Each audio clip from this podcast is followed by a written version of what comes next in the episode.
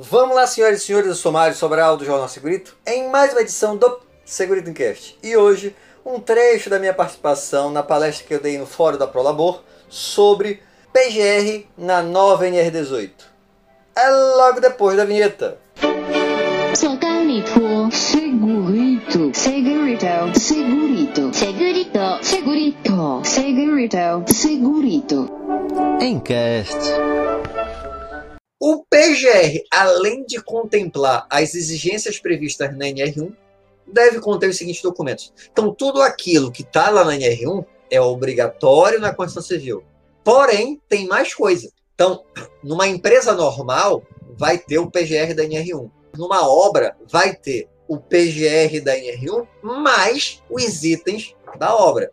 E vai funcionar similar a como era PPRA e PCMAT. Por exemplo, eu tenho uma construtora, na sede da construtora, antigamente eu tinha o PPRA, não é isso? Na sede eu tinha o PPRA e nas obras eu tinha o PCMAT. Agora é igualzinho. Na sede eu tenho o PGR, nos moldes da NR1. Nas obras eu tenho o PGR, nos moldes da NR1, complementado com alguns documentos que eu vou falar agora. Então, o primeiro documento que vai ter no PGR da obra é o projeto da área de vivência do canteiro de obras e de eventual frente de trabalho em conformidade com o item 18.5 da CNR, elaborado por quem? Profissional legalmente habilitado. Então, o que é, a área de vivência? É o banheiro, o refeitório. Então, essa parte aí, eu vou ter que ter um projeto indicando onde está na obra as dimensões, tudo bonitinho. Se está dimensionado direto, direito o número de lavatório, o número de vaso sanitário, tudo direitinho. Esse projeto da área de vivência é obrigatório. Já era lá no PCMAT. No PCMAT a gente já tinha que ter projeto da área de vivência. Outro projeto que é obrigatório. Projeto elétrico das instalações temporárias, elaborado por quem? Profissional legalmente habilitado. Então, quando eu vou fazer uma obra, eu vou ter que ligar lá a furadeira, vou ter que ligar a betoneira, vou ter que ligar um monte de coisa. E eu vou ter que ter eletricidade em muitas obras, como é que isso é feito? Ah, puxa umas gambiarra lá do poste mesmo, faz um gato, puxa as gambiarra aqui, a gente vai ligando. Não! O que, que a norma está dizendo? Projeto elétrico, meu filho, das instalações temporárias. Eu sei que isso depois vai ser desligado, não interessa. Eu preciso de um projeto elétrico para que não tenha choque elétrico, para ter um princípio de incêndio. Então, tudo bonitinho. Projeto elétrico das instalações temporárias por um engenheiro. Projeto dos sistemas de produção coletiva elaborado por profissional legalmente habilitado.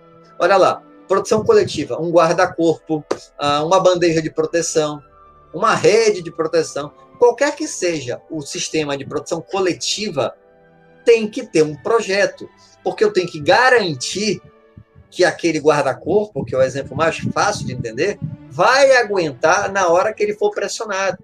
Então, esse projeto é obrigatório, você vai ter que ter o um projeto. Percebe que se for seguir exatamente, hoje em dia, algumas empresas até já fazem isso. Mas tem um monte que não faz, tá? Então, o engenheiro vai ser bem importante para trabalhar nessa parte do PGR, porque eu vou ter que ter os projetos todos. Projeto dos sistemas de produção individual contra quedas, SPIQ, né? Quando aplicável, elaborado por profissional legalmente habilitado. Então, imagina o seguinte: na, na tua obra, eu vou ter que ter uma, uma linha de vida, por exemplo. O trabalhador colocar lá seu cinto de segurança. Essa linha de vida, eu não posso simplesmente amarrar uma corda lá no pilar e tá resolvido. Não, tem que ter um projeto. Esse, essa corda, esse cabo de aço aguenta o peso quando o trabalhador cair. O ponto lá de ancoragem está na resistência correta. A parede, na hora que o trabalhador cair, não vai arrancar tudo, a ancoragem da parede vem junto. Então, isso tudo tem que ser dimensionado, calculado, tem que ter um projeto. Empresas maiores já realizam essa parte, tá? já fazem esses projetos todos. O problema são as empresas menores ou as empresas até maiores que não estão nem aí com segurança de trabalho. E aí, tudo isso é obrigatório. E o último item, para complementar o PGR, é, esse é mais, mais simples, mais simples entre aspas, né, que é a relação dos EPIs, dos equipamentos de produção individuais, e suas respectivas especificações técnicas de acordo com os riscos ocupacionais existentes. Então, você vai colocar lá todos os EPIs que vai ser utilizado na obra e a especificação, não é capacete. Você vai dizer qual a especificação do capacete. Não é bota, é qual a especificação da bota, tá? Então, isso não é tão complicado, de fazer essa relação, mas também passa a ser obrigatório. Okay? E nesse caso, percebe que ele não colocou profissional legalmente habilitado, porque não é tão complicado de fazer isso. Todos esses cinco itens aqui, então você vai fazer o PGR normal, nos moldes da NR1, ou seja, inventário e plano de ação. E além disso, você tem que ter anexo a esse inventário e plano de ação, né? Esses projetos todos, tá? E essa relação de EPIs. O PGR deve estar atualizado de acordo com a etapa em que se encontra o canteiro de obras. Essa aqui vai ser a parte complicada, que já era também assim no PCMAT, tá? Mas continua sendo obrigatório no PGR. Ou seja, eu estou na fundação, eu tenho que ter um inventário com os riscos da fundação, com um plano de ação rodando para a fundação. Subir a superestrutura, os pilares, as vigas, laje.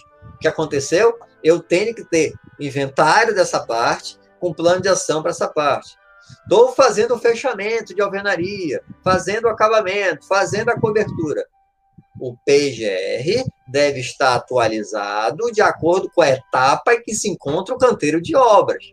Eu não sei se vocês perceberam a, o trabalho que dá isso. Mas isso aqui não tem nem desculpa. O PCMAT era mais ou menos assim. O PCMAT deveria ser mantido atualizado também. Tá? Então você já tem que pensar quais são as broncas que eu vou ter na cobertura. E já pensar no inventário e já quando chegar lá, o plano de ação já está rodando para aquela etapa. Espero que tenham gostado. Se gostaram, já sabe, curte, compartilha. E tem alguma dúvida ou sugestão de pauta? É só mandar um e-mail para sobralj.hotmail.com. E se quiser assistir o vídeo completo, é só entrar no canal do YouTube Prolabor, Prolabor com dois L's. Um abraço e até o próximo programa.